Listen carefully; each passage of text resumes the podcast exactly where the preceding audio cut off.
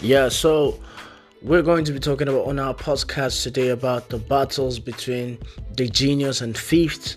I'm going to be having guests like Damideazy and Hibekay, dope motherfucking niggas. And also, we, we talk about the top five MCs in the group, Basil MCs in the group.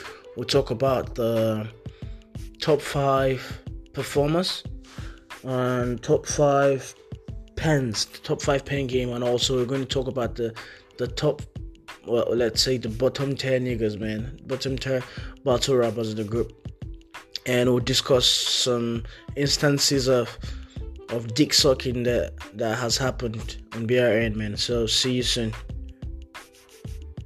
Catch you guys later.